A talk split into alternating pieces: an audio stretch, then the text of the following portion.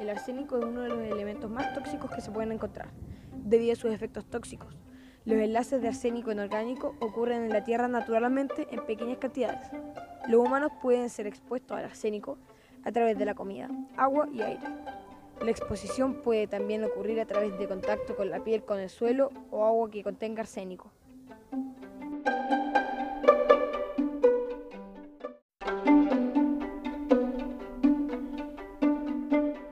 Arsénico es un elemento químico de la tabla periódica que pertenece al grupo de los metaloides, también llamados semimetales.